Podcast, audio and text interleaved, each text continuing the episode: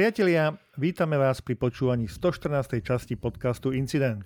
Blížia sa Vianoce, čas oddychovať, ale vo svete kybernetického podsvetia je to práve čas zberu úrody. Prázdniny, dovolenky, ostražitosť klesa a počet sekuriťakov vo firmách sa zníži. Jednoducho ideálny čas na útok. No a týmto predvianočným svetom útokov, zraniteľností, unikov dát, použitia a zneužitia technológií vás aj dnes prevádzajú Kasper a Maťo. Podcast pre vás pripravuje spoločnosť MSEC a vychádza najmä vďaka našim partnerom a podporovateľom. Sme radi, že sme medzi nich zaradili spoločnosť ESET. Už dnes sa môžete tešiť na budúcoročné zaujímavé rozhovory s analytikmi a threat-huntermi tejto spoločnosti.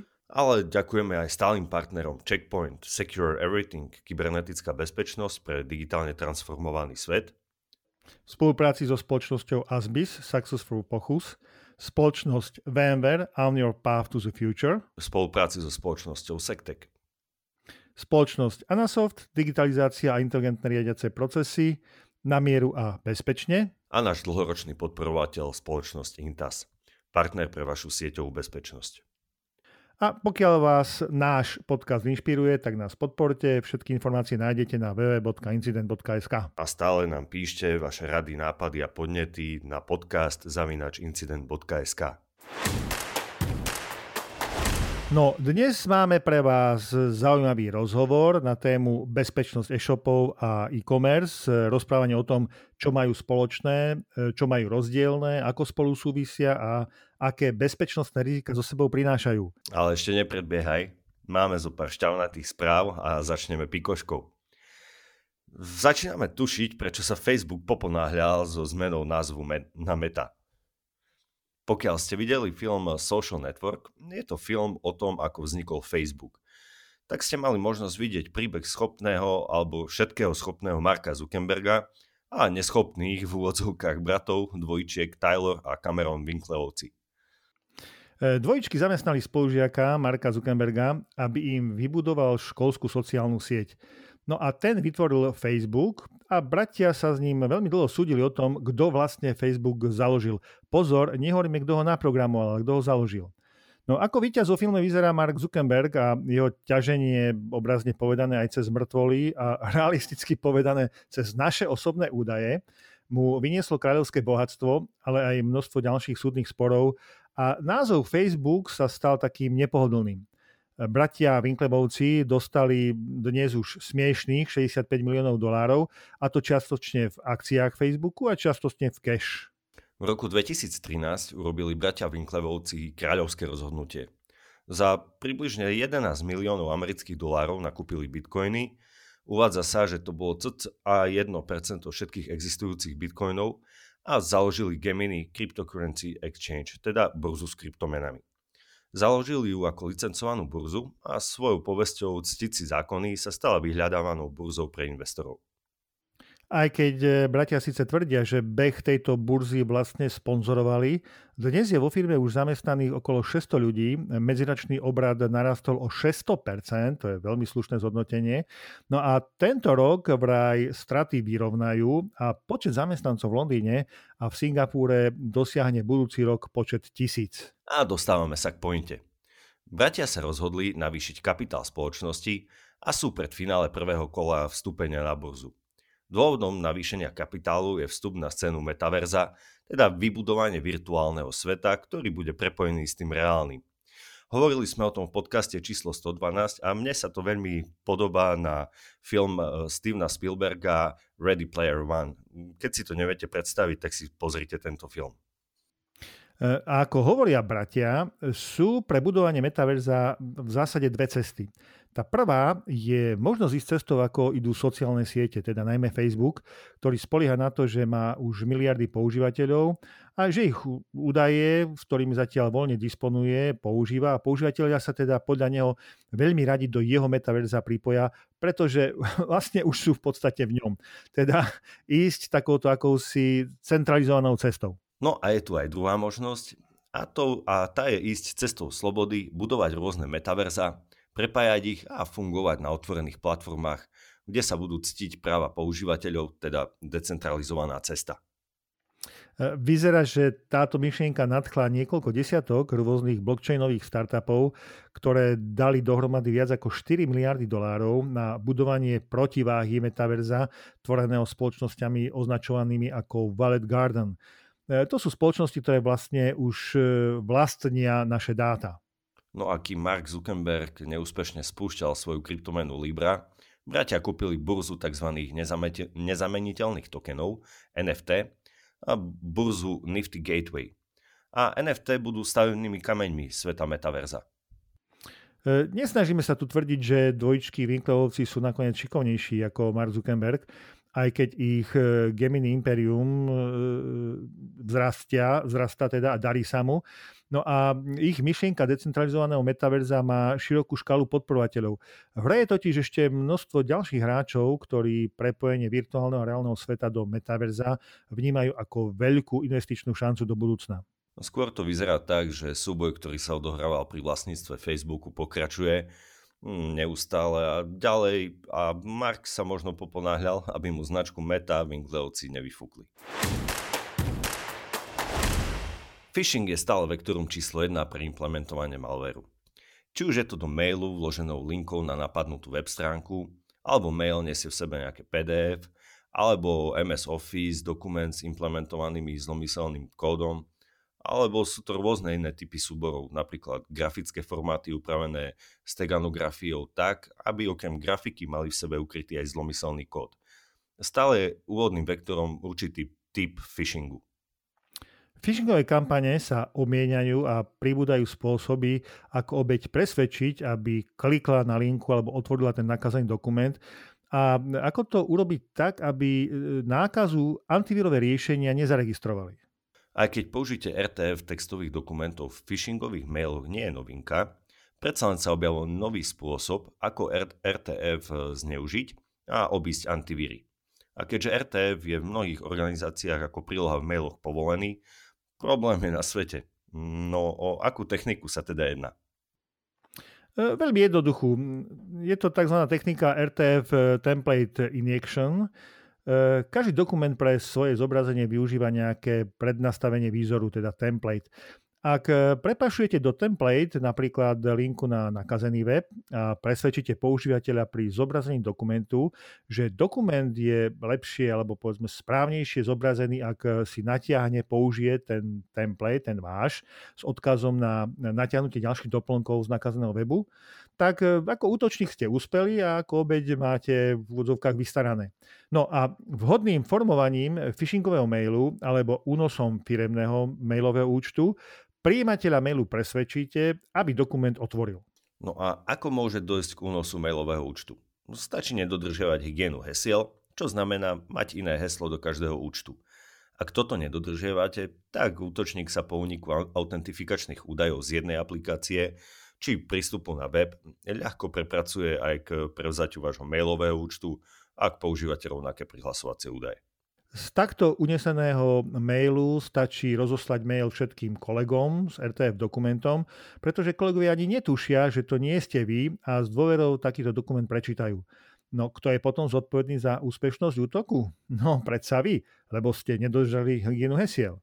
Podľa bezpečnostných výskumníkov zo spoločnosti Proofpoint sa za posledné mesiace táto metodika značne rozšírila a úspešne ju využívajú minimálne 3 APT skupiny, napríklad APT 423, známa aj ako Leviathan, napojená na Čínu, potom APT s názvom Dunot, e, prepojená so záujmami Indie, alebo Gamaredon, útočná skupina prepojená na Ruské federálne bezpečnostné služby. Pripisuje sa aj úspešný útok na ukrajinské ministerstvo obrany.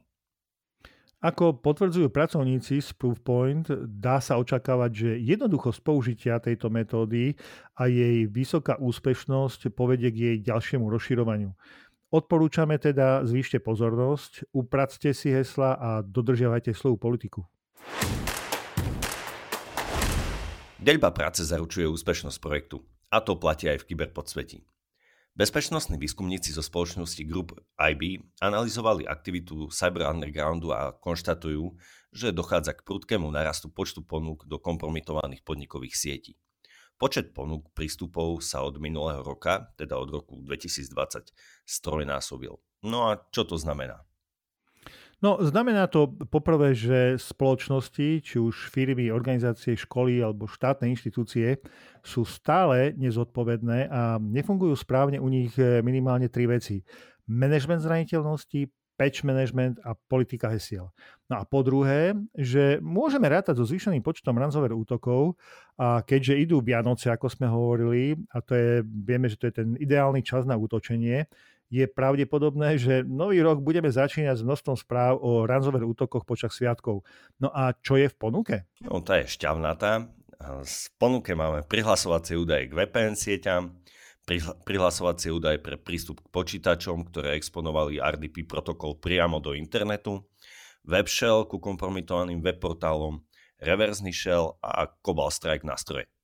E, mimochodom, keď si spomínal reverzný shell, ono, štandardný postup je, že e, ste na počítači a ako klient iniciujete spojenie na server, teda iniciujete remote shell na vzdialenom počítači. Teda vzdialený počítač počúva na definovanom porte a čaká na prípadné spojenie. Na reverzný shell funguje naopak. Žiadosť o spojenie zasiela vzdialený počítač a na váš počítač e, na špecifický port. No a na čo je to dobré? Uh, firewally sú štandardne nakonfigurované tak, že ak zvonku akceptujú nejaké spojenie, tak sú to zväčša porty 80 alebo 443 pre HTTP, HTTPS, prípadne 25 pre mail a ak už povolia port 22 pre Secure Shell, tak vo veľmi kontrolovanom režime. E, na druhej strane spojenia znútra organizácie von, teda ak je spojenie iniciované znútra organizácie, je zväčša kontrolované podstatne menej a teda nie je až taký problém iniciovať spojenie znútra organizácie na externý počítač, ktorý na spojenie čaká na pripravenom dohodnutom porte. Isté, že potrebujete sa do siete dostať, e, remote shell do hacknutého počítača implementovať, ale to už v podstate máte pripravený krásny backdoor, také zadné vrátka na prístup do hacknutej siete no a to sa na čiernom trhu veľmi cení. A ako sú stanovené ceny? No tie sú stanovené veľmi rozumne v zmysle obchodných pravidiel. Čím má hacknutá firma väčší obrad, tým je cena za e, taký vybavený prístup vyššia. Zákazníkmi na tejto burze uniknutých údajov a hacknutých prístupov sú najmä ransomware gangy. Hlavne s rozšírením služeb typu Ransomware as a Service sa mnohým, nielen začínajúcim útočníkom, nechce babrať s počiatočným získaním prístupu, phishingom a podobne, ale rovno chcú zautočiť, vyžadať výkupné, nechať si zaplatiť a poďme ho ďalej. Áno, no na druhej strane zase penetrační hackeri považujú to ransomwareom ako keby povedal by som, že pod ich úroveň. E, na to už totiž nie je potrebná technická znalosť. Áno, naprogramovať rôzne prídavné moduly, payloady, e, postaviť portál pre službu Ransomware as a Service, to povedzme ešte áno, ale už samotný útok to už nie je pre nich zaujímavé. Takto sa veľmi prirodzene rozvinul čierny trh, kde jedni získavajú prístupy, predávajú ich za ceny, ktoré sa hýbu v tisíckach dolárov, či ekvivalentu v kryptomene, no a druhý ransomware gangy ich nakupujú a zúročujú. Hackeri, ktorí vytvárajú tento trh, majú dokonca svoje pomenovanie ako Initial Access Brokers. E, záverom teda len zduplujeme naše upozornenia, ktoré sme už aj pred chvíľkou hovorili. Preverte si zraniteľnosť vašich systémov, vašich aktív. Skontrolujte, či nechtiac nepropagujete do internetu službu, ktorú by ste nemali. Preverte si, či nedošlo k úniku prístupových práv vašich zamestnancov. Výborne na to napríklad portál Have I Been Pound. E, preverte, ako vaši zamestnanci dodržujú politiku hesiel. Preškolte ich, alebo im odporúčte vypočuť si napríklad tento podcast. Možno im to trocha otvorí oči. No a okrem povešaní Google sa povenujte pred sviatkami monitoringu vašej sieti a koncových zariadení. Možno medzi komunikáciou objavíte indicators of compromise niektoré z počítačových fáz útoku. No a ak neviete ako na to, oslovte skúsených, svojich dodávateľov alebo analytické spoločnosti. Verte, bude to lacnejšie ako výplata výkupného poutoku ransomware. No a sme pri štvrtej správe. SKC vydal varovanie pred neaktualizovanými a zastaranými verziami Apache HTTP servermi. Pokiaľ ste si osvojili pravidelné čítanie varovaní na SKCERT, tak robíte veľmi dobre, oplatí sa ich čítať a oplatí sa čítať aj ich e, TLDR správy. E, túto správu teda preberáme priamo od SKCERTu. Apache HTTP server, Apache HTTPD, je voľne dostupná implementácia HTTP webového servera.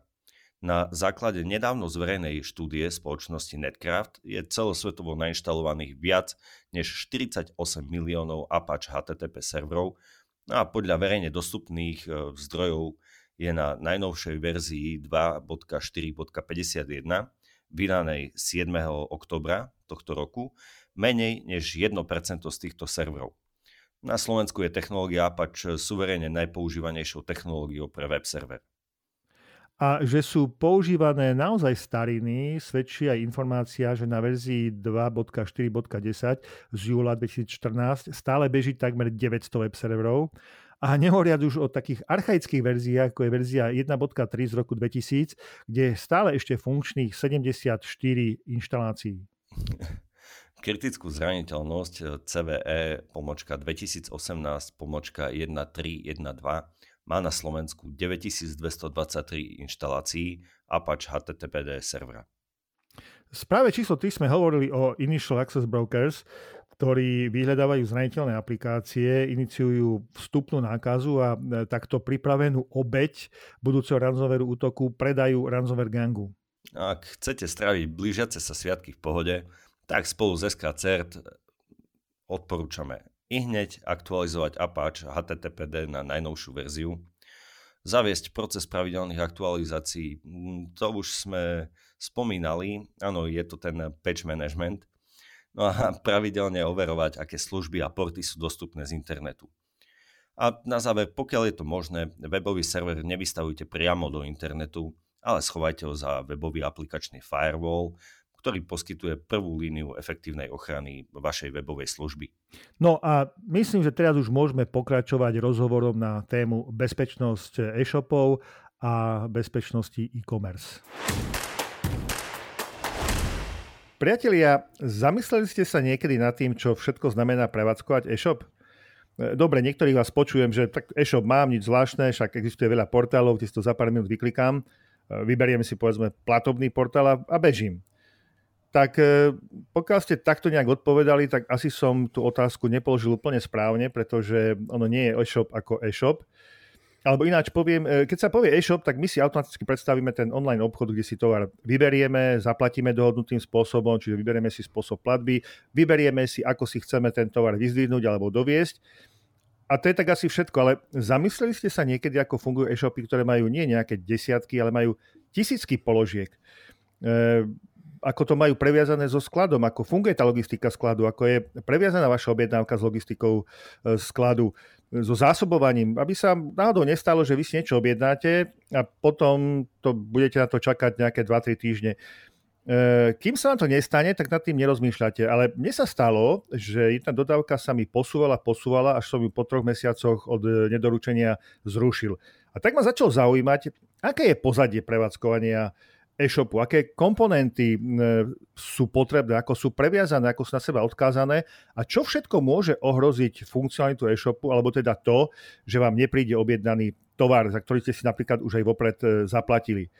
No a ak mi tieto všetky aspekty toho fungovania, povedal by som už dokonca online biznisu, tak toto vlastne nazývame e-commerce. No a o tom, čo všetko znamená prechod do online biznisu, aké výhody, ale aj bezpečnostné rizika to má, tak o tom sa budeme rozprávať s dnešným hostom. Pri mikrofóne mám Petra Rota, CEO v spoločnosti Anasoft. Peťo, vítaj. Ahoj Maťo a zdravím poslucháčov podcastu Incident. No, bol to troška e, dlhší úvod, ale potreboval som to tak nejak na začiatku rozrozprávať, e, takže poďme na to. Ako ty vidíš tie pojmy e, e-shop a e-commerce, ktorý som tak troška predstavil? Ako spolu možno súvisia, nesúvisia, alebo ako nadvezujú? No ja to vnímam tak, že e-commerce v podstate pomenováva akékoľvek obchodné transakcie, ktoré sa dejú prostredníctvom internetu. A transakcie nemyslím len prenosy pre nás e, peňazí, ale prenosy akýchkoľvek dát. No a e-shop je online obchod, teda nejaké virtuálne miesto, kde firma ponúka svoje produkty alebo služby prostredníctvom internetu. Zákazníci teda môžu obchod navštíviť zo svojho počítača alebo mobilu. Že e-commerce sa vzťahuje na všetky aspekty, ako robiť biznis online, pričom e-shop je iba online shopping, čiže online predaj, kúpa produktov a služieb. Že ja vnímam v podstate ten e-shop ako taká podnožina celého e-commerce. Mm, dobre, čiže tá predstava, ktorú som na začiatku povedal, bola správna. E, poďme teda k tomu, e, prečo je rozhovor práve s tebou, veď Anasoft neprevádzkuje žiaden e-shop. Milím sa? Nie, nemilíš. Anasoft neprevádzkuje e-shop a nemá také ambície. Tak ako sa teda Anasoft a Peťo dostal k téme e-shopu? No ten príbeh je pomerne jednoduchý. Anasoft je software house, čiže vyvíjame vlastné produkty a jedným z tých produktov je EMANS, čo je produkt na riadenie výroby a na riadenie skladov, tzv. VMS ako Warehouse Management System. Na to VMS koordinuje logistické a skladové činnosti v e-shopoch. No a keď už sme boli u zákazníkov, riadili sme tam celý sklad, riešili sme rôzne integrácie, no tak prišla reč logicky aj na bezpečnosť. No a ja sa v Anasofte spolu s týmom, ktorý na starosti venujem bezpečnosti, tak to logicky skončilo u mňa a začal som sa tejto téme venovať viacej. Dobre, e, tým sme vlastne chceli naznačiť aj našim poslucháčom, že my sa budeme venovať e, nechcel povedať, že hlavne bezpečnosti e-shopov alebo e-commerce, ale ja by som veľmi rád e, prerozprával vlastne taký celý pohľad na ten e-commerce a e-shop, a začal by som možno tým, aké sú tvoje skúsenosti alebo skúsenosti Anasoftu, keď e, začnete riešiť e, skladové hospodárstvo, začnete riešiť e, prepojenie na ten e-shop, teda na ten vizuál, na ten portál a aké sú tvoje skúsenosti so zákazníkom? Čo považuje za, za bezpečnostné rizika, alebo či vôbec o nich uvažuje? No na úvod si musíme povedať, že samotný portál to je len jeden komponent celého e-shopu tých kritických komponentov je výrazne viac. Na skúsenosti s pohľadom zákazníka na bezpečnosť sú rôzne ako v každej inej oblasti a musím ale na úvod povedať, že ja sa rozprávam hlavne s tými veľkými prevádzkovateľmi a aj z nich si veľa neuvedomuje všetky bezpečnostné riziká. Stretávam sa na jednej strane s takým prístupom typu však máme firewall, máme antivírus, no tak hádam sme bezpeční. No ale na druhej strane musím povedať, že situácia sa postupne lepší prevádzkovateľe e-shopov si začnú uvedomovať bezpečnostné rizika, rôzne útoky a hlavne, ak sa s nimi už stretli.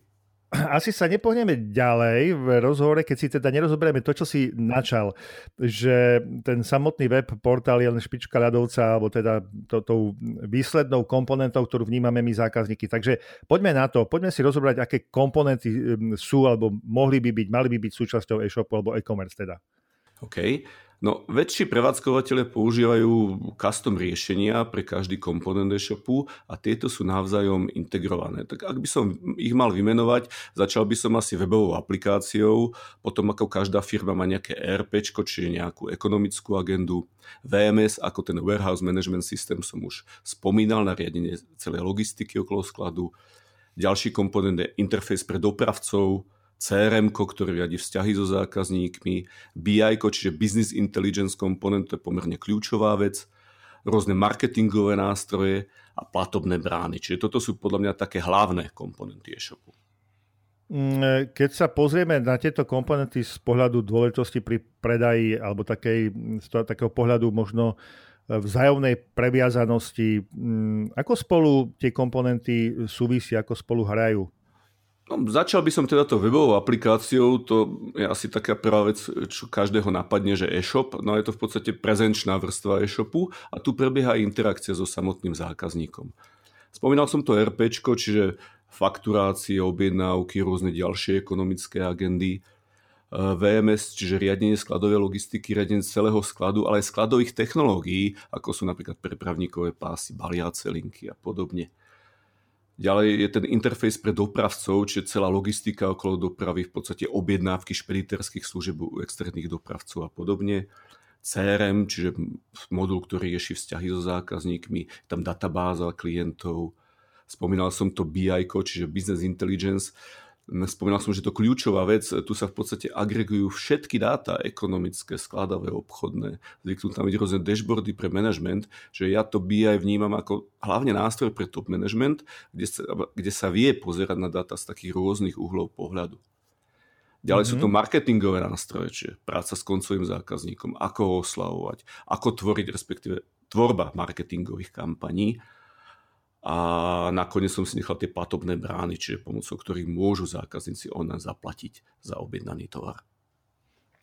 Dobre, poďme sa teraz na tieto komponenty a na ich e, prevádzku pozrieť e, skrze to, čo vám je teda e, blízke, čiže skrze bezpečnosť. Skúsme tak komponent po komponente vlastne, čo pre daný komponent bezpečnosť znamená, čo ho môže ohroziť a ako sa to rieši. OK. No, rozprávali sme sa, že ak sa povie e-shop, každý si predstaví web. Teda ochrana webu je určite dôležitá Web je prezentačný komponent celého riešenia a keďže je dostupný z internetu, tak celý čas tým útokom ako každý iný web. Ak nejde web, nejde biznis, čiže hrozí strata zákazníka. No a tu odporúčame aplikovať bezpečnostné metódy a technológie na ochranu webových aplikácií. Na úvod by som určite spomenul bezpečný vývoj, proste pravidelná revízia e, kódu z pohľadu bezpečnosti. Určite odporúčame robiť pravidelný bezpečnostný audit aplikácií, vulnerability management, čiže management zraniteľnosti. Penetračné testy sú veľmi dobrý spôsob na nájdenie zraniteľnosti, respektíve bezpečnostných chýb. No poďme teraz aj trošku k technológiám. Na ochranu webových aplikácií, špeciálne e-shopov, odporúčame použiť niečo, čomu sa hovorí webový aplikačný firewall. Že je to ochrana aplikácie na sieťovej úrovni, je to ochrana jak pred známymi, tak aj neznámymi hrozbami a zraniteľnosťami. No a WAF, na rozdiel od sieťového firewallu, rozumie webovej komunikácii a rozumie aj logike aplikácie, čo je veľmi dôležité, že môžeme povedať, že v podstate chráni vstupy do aplikácie na sieťovej úrovni. Môžeme troška podrobnejšie mm, e, tú funkcionalitu WAFu vysvetliť? V podstate WAF je, je niečo, čo je medzi internetom a, a je to medzi, a medzi samotným webovým serverom, samotnou aplikáciou. A okrem toho, že to má také tie štandardné ochrany, ktoré má aj klasický sieťový firewall, či má to nejaký IPS modul, vie to v podstate na, na úrovni signatúr chrániť aplikáciu pred známymi hrozbami, ktoré vie identifikovať v tom dátovom streame, ktorý cez to ide tak zároveň má niečo ako aplikačný profil. Čiže dokáže sa naučiť logiku aplikácie z jej chovania a potom tento profil vie vynúcovať alebo minimálne posiať alerty, keď je niečo inak, ako je bežné. Čiže môžeme to nazvať ako skúma behaviorálnu analýzu, proste analýzu chovania aplikácie a na základe toho vyhodnocuje, či sa nedieje niečo neštandardné. No a okrem toho, dobrý webový aplikačný firewall má množstvo takých tých externých cloudových feedov alebo konzumuje rôzne služby, ktoré mu hovoria o tom, či náhodou nekomunikuje nejaká IP adresa, ktorú považujeme za, za nebezpečnú, že sa z nej útočí a podobne. Čiže je to pomerne taká komplexná, komplexná záležitosť a nedá sa to porovnávať s bežným, bežným sieťovým firewallom. Mm-hmm. E, jasne. E, ďalší možno ďalšia, ďalšie riziko alebo nebezpečie je, že samotný e-shop, teda ten portál, nebude dostupný. Nebude, nemôže byť, nemusí byť dostupný z viacerých dôvodov. Jeden z dôvodov môže byť práve e, útok z rôznych IP adries, e, ktorým, ktorému sa hovorí e, DDoS alebo Distributed Denial of Services. Ako sa chrániť proti takému niečomu? No dosť, respektíve v podstate e, útok hrubou silou na služby je určite strašiakom všetkých prevádzkovateľov webových aplikácií a opäť tu odporúčujem používať nejaké nástroje, ktoré vás dokážu proti takému typu útoku chrániť. Aj webový aplikačný firewall vám čiastočne dokáže zabrániť e, takémuto typu útoku, ale pokiaľ je ten útok naozaj hrubou silou, tak už sa používajú iné technológie, možno v spolupráci s eh, Internet Service Providerom, ktorý vás dokáže v podstate ochrániť od, od, od takéhoto útoku a ten útok hlavne odkloniť niekde inde. Uh-huh. Ty si spomenul ešte aj uh, vulnerability management alebo bezpečnostný audit aplikácií. Uh, čo znamená samotný pojem vulnerability management? Vulnerability to je vlastne zraniteľnosť. Čiže čo znamená management zraniteľnosti pre taký portál? Ak sa bavíme čisto o webovej aplikácii zatiaľ, tak v podstate je, je to o tom sledovať, aké zraniteľnosti sú známe na technológiách, ktoré ja prevádzkujem. To sa dá robiť aj automatizovane samozrejme, ale by sa to tak robiť malo. A na základe toho potom ten systém pečovať, čiže nasadzovať hodné aplikácie. A tu som zabudol povedať o, jednom ďalšie, o jednom ďalšej funkcionalite webového aplikačného firewallu a to je práve virtual patching, to je v podstate ochrana pred známymi zraniteľnosťami, ale na sieťovej úrovni. Pretože čo sa týka pečovania, nie vždy je jednoduché a možné nasadzovať peče okamžite, jasné, malo by sa to, ale poznáme prax, a v podstate ja aspoň čo vidím a nielen v e-shopoch, tak pokiaľ, pokiaľ nejakú zraniteľnosť dokáže ten daný prevádzkovateľ zapačovať za radov mesiace do pol roka, tak je to ešte v celku fajn. A tento virtual patching funguje tak, že v momente, ak sa nájde nejaká zraniteľnosť a sa samozrejme zverejní, tak zareaguje výrobca práve toho aplikačného firewallu a vydá ochranu voči tejto zraniteľnosti v podstate formou nejakej signatúry. Predstavte si to ako no, nový popis signatúry do antivírusu a podobne. Funguje to veľmi podobne. Webový aplikačný firewall túto, túto službu sa naučí a automaticky dokáže túto novú zraniteľnosť identifikovať a samozrejme nás pred ňou ochrániť. Čiže nevyrieši problém na tom cieľovom systéme, ale zamedzi zneužitiu danej zraniteľnosti. A to je veľmi dôležité, pretože tento proces trvá rádovo dni, odkedy sa zverejní daná zraniteľnosť a nasadí sa táto v podstate ochrana. No, myslím, že toto je ešte zaujímavejšia funkcionalita toho web aplikačného firewallu ako tie e, ostatné, pretože som sa chcel práve spýtať, že pokiaľ by sme mali e, relatívne komplikovaný portál a teraz ho ideme zapečovať, tak vlastne by sme mali prevádzkovať možno dva portály, jeden testovací a druhý ozajstný, kde na testovacom si vyskúšame to pečovanie, či nám to neohrozí prevádzku a potom zrejme v nejakom čase, ktorý je taký minimálny na, na záťaž tej prevádzky, tak tedy by sme robili pečovanie toho ozajstného, ale ten web aplikačný firewall nám vlastne pomôže, že nemusíme to riešiť týmto spôsobom. Určite áno, ale to testovacie prostredie, jak si spomenuli, je určite dôležité. Ja to určite odporúčam a väčšina našich aplikácií presne takto funguje, že samostatné produkčné, samostatné testovacie prostredie. A okrem toho, že sa v testovacom prostredí e, testujú aj nové verzie aplikácie, nová biznis logika, tak sa tam aj robí e, celé, celé pečovanie najprv. Hej. Čiže najprv sa opečuje komplet celé testovacie prostredie a až potom produkčné. Mm-hmm. No tak poďme teraz e, postupne od e, samotného portálu e, rozkladať to späť teda na tie ďalšie komponenty, ako sú prepojené, aký význam majú a čo sa s nimi môže stať, alebo teda ako chrániť tieto ostatné komponenty. Jasné, doteraz sme riešili iba ochranu samotnej webovej aplikácie. Na ochratné, ostatné komponenty e-shopu môžeme chrániť štandardnými metodami, technológiami ako sú napríklad, e, začal by som teda od podlahy segmentáciou siete. To je v podstate alfa omega každej bezpečnosti, ale čo je dôležité, že toto treba robiť na začiatku, čiže keď sa tá e, architektúra kreslí.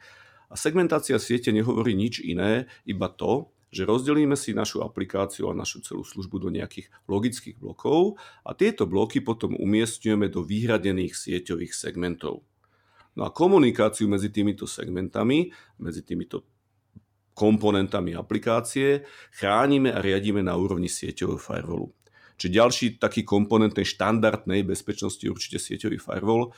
Moderné sieťové firewally majú množstvo rôznych modulov. Tu by som určite spomenul veľmi dôležitý, aspoň z môjho pohľadu je IPS, že Intrusion Prevention System, ktorý v danej datovej komunikácii hľadá známe zraniteľnosti eh, a vie identifikovať a potom nás pred nimi ochrániť. To sme sa zatiaľ bavili o sieti. Rozhodne netreba zabúdať na endpoint, čiže ochrana endpointov, ochrana pracovných staníc a to v dnešnej dobe zase nie je len antivírus, ale tie moderné, moderné prvky ochrany majú množstvo ďalších modulov, okrem antivírus spomeniem ochrana voči ransomwareu. V dnešnej dobe veľmi známy pojem a veľký strašiak, nielen e-shopov, ale každého, ochrana voči phishingu a podobne. Na toto sú všetko... A pardon? E, ja som sa nadýchol, lebo e, chcel som e, ti tak doplniť alebo podhodiť, že možno sa zdá, že e, prečo tu hovoríme, keď sa bavíme o e-shope, prečo hovoríme o e, phishingu a prečo hovoríme o ransomware, no jednoducho prevádzkovateľ má tiež svoje koncové stanice a pokiaľ tie koncové stanice sú napadnuté tak a, a sieť nie je dobre segmentovaná, tak vlastne si spôsobí skutočne problém nie tým, že niekto na ňo zautočí práve na ten e, hlavný komponent, ale na ňo zautočí práve cez jeho zamestnancov. Presne tak a môže sa stať aj úplne omylom terčom nejakého generického útoku, ktoré sa tu dejú bežne a nie, je to v útok na konkrétnu firmu, ale v podstate na kohokoľvek, kde sa daná zraniteľnosť prejaví alebo kde sa nájde užívateľ, ktorý klikne na phishingový mail a spôsobí si tým pádom takýto problém. Dobre, čiže segmentácia je jedna základná, to sme sa zhodli, základná dôležitá vec. Čo ďalšie by si odporúčal? No, doteraz sme sa bavili v podstate iba ako ochrániť firmu pred útokmi zvonku alebo pred zraniteľnosťami, ktoré prídu z internetu smerom, smerom donútra, do, do siete, do firmy, ale netreba zabúdať na ten opačný smer, čiže my potrebujeme chrániť hlavne citlivé data, aby nám neunikli z firmy smerom von. No a na to slúžia systémy, ktoré sa DLP ako Data Leakage Prevention System, ktoré určite odporúčame aj e-shopom, aj všetkým zákazníkom, ktorí teda majú čo chrániť. A verím teda, aj vidím, že e-shop má čo chrániť. Skúsme to vysvetliť, teda, že má čo chrániť. E, my sme sa totiž e, dvaja rozprávali aj pred samotným rozhovorom, keď sme ho pripravovali, tak sme si hovorili o tom, že hm, povedzme marketingové akcie, tak poďme skúsiť vysvetliť, že ako súvisí marketingová akcia s DLPčkom. OK. Uh, DLP je v podstate o tom, že klasifikujem si vo firme dáta na jednoducho povedané citlivé a necitlivé a potom nasadzujem politiky, ktoré mi zabránia alebo ma ochránia od toho, aby tie citlivé dáta unikli von, či už vedome alebo nevedome, pretože smerom von ich nemusí vyniesť len užívateľ, môže ich vyniesť aj malware, ktorý je presne za týmto účelom určený. A čo ma, čo ma vlastne e, veľmi prekvapilo, keď sme sa začali rozprávať s e-shopmi, že čo oni vlastne považujú za citlivé data, pre nich je napríklad to, to alfa omega je marketingová kampaň, keď sa pripravujú nejak, nejaká zľavová kampaň. Čiže v podstate, kým sa toto pripravuje, je to strašne citlivé a keby to uniklo, tak v podstate celá tá kampaň a celá tá robota ide, ide preč. Ale v momente, ako sa táto kampaň zverejní, tak tieto informácie už vôbec nie sú citlivé, už, už, sú, už sú verejné a už ich vôbec netreba chrániť. Čiže aj k tomu DLP a k tej klasifikácii dát sa treba správať trošičku inak ako pri inom biznise. Mm-hmm. Dobre, e, a čo zálohovanie? Zálohovanie, zálohovanie je určite veľmi dôležité, ale všetci vieme, že každé zálohovanie je len také dobré, ako ho testujeme. Čiže narážam nielen na samotné zálohy, ale aj na niečo, čo sa volá disaster recovery alebo disaster recovery plány, ktoré hovoria, že nestačí mať zálohy, ale treba aj vedieť, čo s nimi budeme robiť, ak ich budeme musieť použiť. Ja dokonca by som možno ešte e, pridal, že okrem toho, že zálohy máme, je vhodné ich z času na čas skúsiť otestovať, či sú čitateľné a použiteľné. Presne tak, presne tak. Inak, inak to nemá zmysel a potom nás to môže veľmi nepríjemne prekvapiť, keď potrebujeme niečo, niečo obnoviť a zistíme, že to vlastne nemáme alebo máme veľmi starú kópiu a podobne. Takže pravidelná starostlivosť o zálohovanie a kontrole je určite dôležité, ale to by malo byť súčasť už nejakého automatizovaného procesu. No a Dobre. ešte sme nespomenuli patch management, čiže riadenie, nasadzovanie aktualizácie nielen pre tú webovú aplikáciu, ale pre kompletný ekosystém, čiže operačné systémy, aplikácie, frameworky a podobne. E, mňa ešte zaujíma, ty si spomínal e, warehouse, riadenie skladovej logistiky. E, v podstate ja si to predstavujem tak, že to už je taký možno prienik do, do OT sieti. Čiže predpokladám, že tam môže byť aj množstvo ako mm, IoT zariadení, teda logistika zrejme využíva množstvo IoT zariadení, rôzne snímače, polohy tovaru a tak ďalej. Ako sa vyrovnať e, s bezpečnosťou týchto zariadení? No, to už je taká samostatná téma ako ochrana výrobných sietí alebo výrobných zariadení. Výrobné siete voláme OT ako Operational Technologies a okrem výrobných podnikov sa s nimi naozaj stretávame aj vo väčších e-shopoch. Moderné e-shopy používajú najmä v sklade rôzne technológie z oblasti OT, IoT, ako sú napríklad PLC, čo je Programmable Logic Controller. Je to v podstate zariadenie, ktoré riadi už samotné technológie, ako sú dopravníkové pásy, baliace linky, rôzne automatické prepravníky. Používajú sa tu kamery. No a pri návrhu bezpečnosti je potrebné na toto prihliadať a používať technológie, ktoré poznajú tieto zariadenia poznajú ich zraniteľnosti a rozumejú tejto komunikácii. To sú práve tie technológie z oblasti výrobných sietí. No a napríklad, keď vyberám firewall, tak pozerám na taký, ktorý túto komunikáciu pozná. Dokáže ju ochrániť, napríklad na úrovni IP signatúr, aplikácií a podobne. No základ všetkého ako sme už spomínali, segmentácia siete, kde práve tieto IoT, OT zariadenia umiestňujeme do vyhradeného segmentu alebo ešte lepšie segmentov, ktoré potom chránime na úrovni sieťového firewallu. Mm, jasne, no mne to nedala e, táto otázka, lebo ja som si tak živo predstavil povedzme nejaký veľký sklad Amazonu, kde tých zákaziek naozaj je obrovské množstvo a tie zrejme musia byť niekde umiestnené a zrejme to nefunguje tak ako nejaký ten sklad so e, železiarským tovarom, kde prechádzaš regály a, a už som to konečne našiel, toto je tu. Čiže tie označenia, e, dopravné vozíky a výbery zrejme musia byť e, automatizované. Viem si predstaviť, že e, narušenie týchto procesov môže tiež veľmi závažne ohroziť fungovanie toho e-shopového portálu, toho e-commerce ako celku. Presne tak, lebo v podstate, keď sa ten proces kdekoľvek zadrhne, tak na konci dňa zákazník nedostane svoj tovar alebo dostane ho veľmi neskoro. Ako napríklad ja, ktorý som nedostal po troch mesiacoch. No. Dobre. E, Peťo, ako vnímaš e, svet e-commerce ty, keď sa teda, nepýtam teda ako na samotný Anasoft, alebo teda môžeš vysvetliť, ako sa na to pozera Anasoft, čo vidí do budúcna a ako sa to pozeráš ty? Tie naše pohľady sú veľmi podobné. Ja si nedovolím predikovať celý e-commerce, ale v oblasti e-shopov si myslím, že budúcnosť je určite v automatizácii a robotizácii. Pretože už sme spomenuli, vyhráva ten, ktorý dokáže doručiť tovar zákazníkovi ako prvý a tu zohráva automatizácia kľúčovú úlohu. Jasne, ale zrejme to je celé prepojenie eh, od portálu počnúc cez komunikáciu s zákazníkom, cez náväznosť na dopravné služby, až, až po komunikáciu s zákazníkom, to znamená, že kedykoľvek viem, kde sa tá moja položka, ten môj tovar nachádza, v akom stave spracovania je. Presne tak, je to o prepojení a interakcii všetkých tých komponentov, ktoré sme si spomínali, pretože každý komponent, keď vypadne, tak nastane nejaký problém, či už s logistikou, či už so zaplatením, či už s identifikáciou tovaru a podobne. A čo ty nakupuješ online? No v dnešnej dobe sa to ani inak nedá. Musím poznamenať eh, pre tých, ktorí to budú počúvať v podstate neskôr, alebo možno až budúci rok, že naozaj nahrávame opäť v období tvrdého lockdownu, ako ja sa smiem, a zvykne hovoriť teda lockdownu, keď naozaj sa nedá chodiť do obchodov a síce to pánky si kúpiť môžete, ale už trenírky nie. Áno, áno, áno, presne tak. Ale, ale áno, nakupujem online, dokonca niektoré produkty radšej nakupujem online. Ja som typ človeka, ktorý nemám rád moc veľké obchody, mm-hmm. strácam sa v nich a nakupovať v nich ma stojí veľa času. Čiže, čiže áno, nakupujem, o, nakupujem online a stretávam sa v podstate aj s e, rôznymi e-shopmi, s rôznymi aplikáciami. A tu by som možno povedal, že dobre, e-shop, webová aplikácia je jedna vec, ale väčšina e-shopov má aj svoju mobilnú aplikáciu. O tom sme sa zatiaľ ešte vôbec nebavili.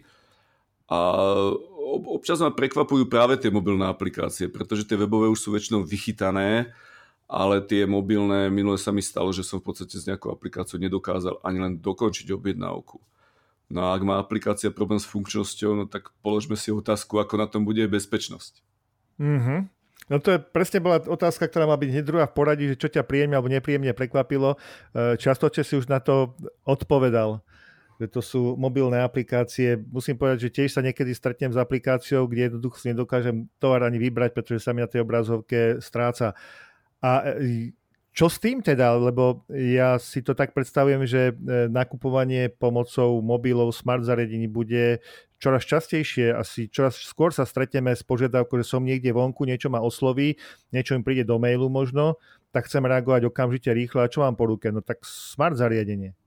Áno, je, je, to, je to určite cesta, je to určite trend a v Teraz som si uvedomil, že v podstate bezpečnosť mobilných aplikácií sme vôbec nespomenuli v tomto podcaste. A určite, určite je veľmi dôležitá, pretože stretám sa aj s tým, nie že by som bol nejaký odborník na bezpečnosť mobilných aplikácií, ale väčšinou ten web je vychytaný, väčšina tých zákazníkov používa už nejaké, nejaké v podstate odladené, odladené produkty, ale v tých mobilných aplikáciách je to väčšinou custom vývoj a tam tá bezpečnosť Češi majú na to taký pekný výraz pokulháva.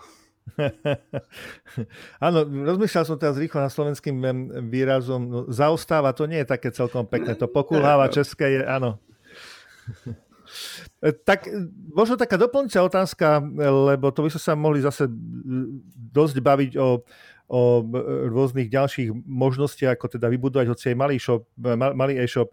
E, taká otázka, že teda vidíš nejaký zásadný rozdiel pri požiadavka na bezpečnosť medzi týmito veľkými e-shopmi, e-commerce, teda kde máme takéto veľké previazanie a povedzme nejakými malými e-shopmi, ktoré si prevádzkuje, ja neviem, výrobca nejakej domácej kozmetiky, povedzme, alebo niečo podobné.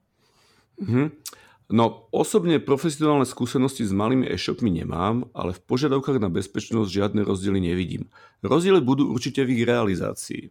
U veľkých prevádzkovateľov vidím viacero navzájom integrovaných custom aplikácií, ktoré je potrebné zabezpečiť. Menší si určite nemôžu dovoliť vlastný vývoj, ani to samozrejme nemá zmysel, že používajú hotové all-in-one riešenia, ktorých bezpečnosť garantuje ich výrobca. No a najčastejšie sa používajú cloudové služby, kde do bezpečnosti tejto služby ten prevádzkovateľ ani veľmi nemôže zasahovať, že zostáva im zase spoliehať sa na výrobcu. No a pre tých menších, ktorí to s bezpečnosťou myslia naozaj vážne, by som určite odporúčal externý audit alebo ideálne dať si spraviť penetračný test, nezávislý penetračný test, aby si overili bezpečnosť služby, na ktoré prevádzkujú svoj e-shop. No, mne, to, mne napadá jedna vec, ja som ešte o svojej bývalej firme tak sme sa stretli s takým, že, že zákazník niečo prevádzkoval. Nerobili sme sice my nejaké testovanie, ale e, boli sme požiadaní, aby sme vyskúšali, ako to funguje. Nebola to vôbec dohoda nejakého testovania, ale zrazu zákazník spozornil, že ale počkaj, počkaj, tam nesmieš klikať to, ako toto nie tak. A hovorím, jak nesmiem klikať, čak ja neviem, kde mám klikať. Ja klikám tam, kde sa klikať dá. A tým pádom sme v podstate našli zraniteľnosť samotného produktu. Čiže ja by som povedal, to penetračné testovanie a niekedy aj samotné testovanie funkcionality je o tom, aby sa vychytalo, či, sa, či tam náhodou nezostalo niečo zabudnuté z toho vývoja. Presne tak a hacker určite nebude postupovať podľa nejakej šablóny, ako by mal používať danú aplikáciu, ale práve sa bude snažiť nájsť e, zraniteľnosti alebo chybičky v tej aplikácii, ktoré by vedel zneužiť.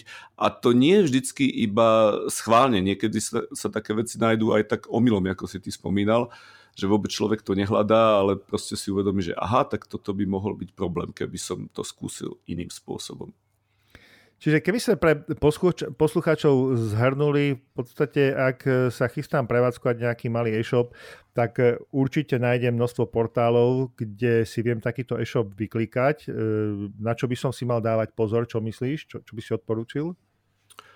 No pre tých menších by som odporúčil e, vybrať si nejaký, ktorý je, jak by som to povedal, ktorý sa už bežne používa, má, má už nejakú tú Eh, vyzrelosť. Históriu. Áno, históriu, vyzrelosť. Áno. Pozrel by som si určite nejaké komentáre k tomu, recenzie, ako sú s tým ostatní eh, podobní zákazníci spokojní.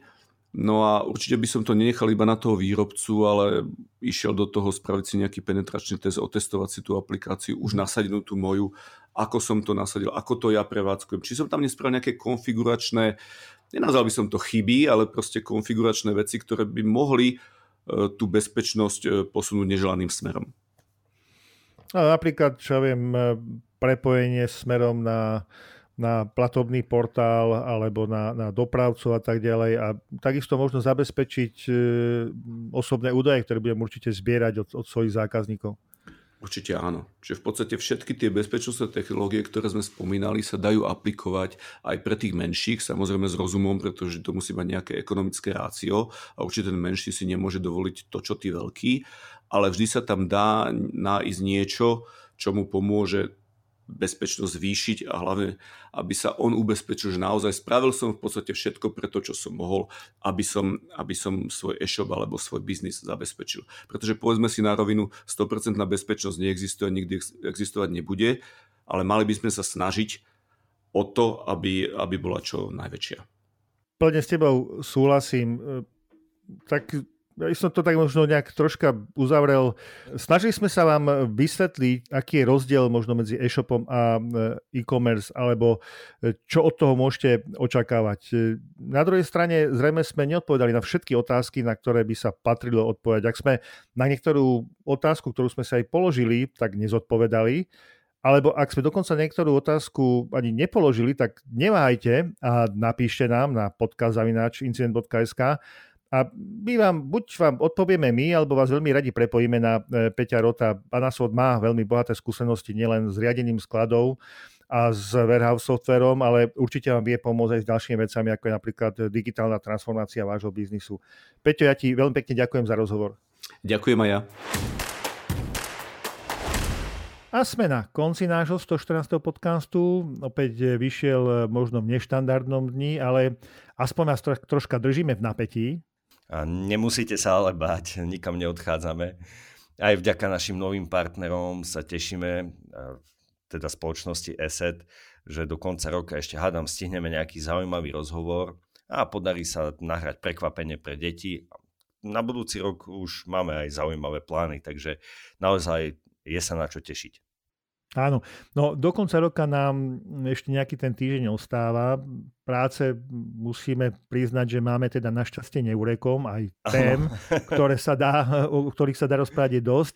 Ale na dnes je to všetko. Veríme, že sme vás aj dnes zaujali, pobavili, alebo aspoň donútili troška zamyslieť sa. A tešíme sa na vás čoskoro pri 115. časti podcastu Incident.